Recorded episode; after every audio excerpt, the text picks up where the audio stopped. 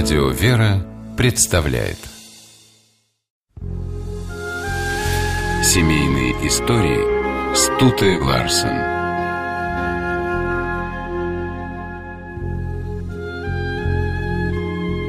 Писатель Марк Твен и Оливия Лэнгдон прожили вместе 36 лет. После свадьбы Твен сказал своему приятелю «Если бы я знал, как счастливы женатые люди, я бы женился 30 лет назад, не тратя время на выращивание зубов». Твену тогда было 32 года. Они были очень разными людьми. Сэмюэл Клеменс, это настоящее имя Марка Твена, вырос в небогатой семье и с юности сам зарабатывал на жизнь. Начал свой трудовой стаж в редакции газеты. Потом получил профессию лоцмана и плавал по рекам. Потом решил добывать серебро.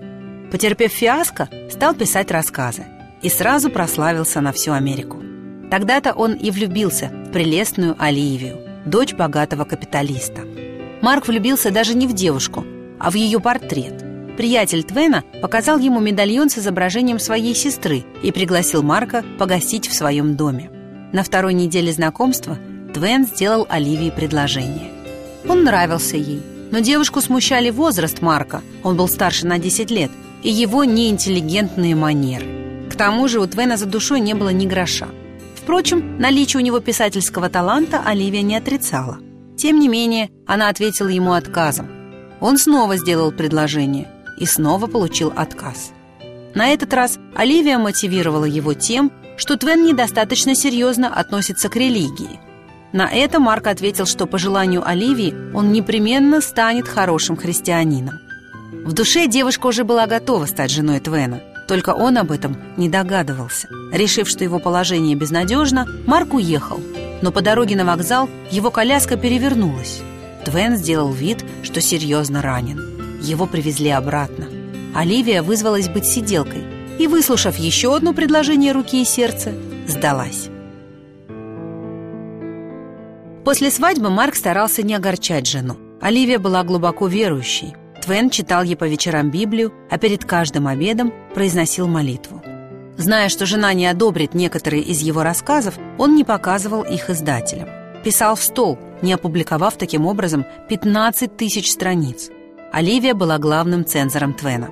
Она первой читала и правила его произведения. Однажды пришла в ужас от выражения, которое употребил Геккельбери Финн и заставила Твена убрать фразу. Озвучала она следующим образом «Черт побери!» Дочь Клеменса в Сьюзи говорила так «Мама любит мораль, а папа кошек».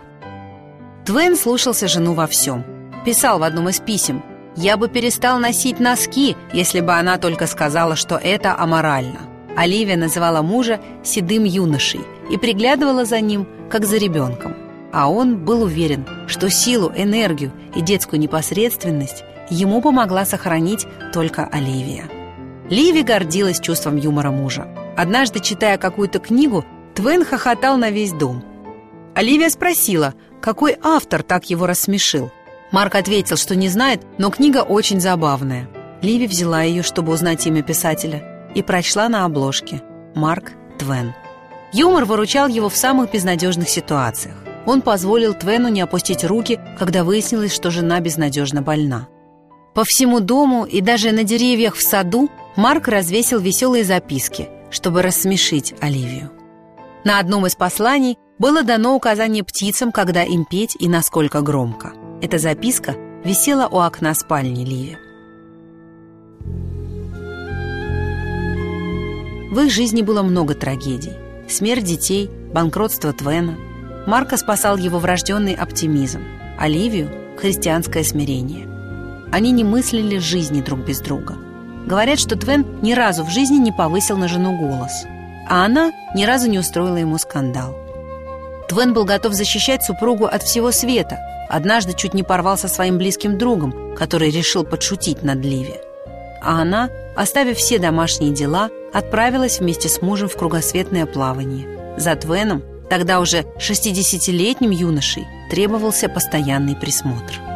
На один из юбилеев Оливии Твен написал ей письмо, в котором были такие строки.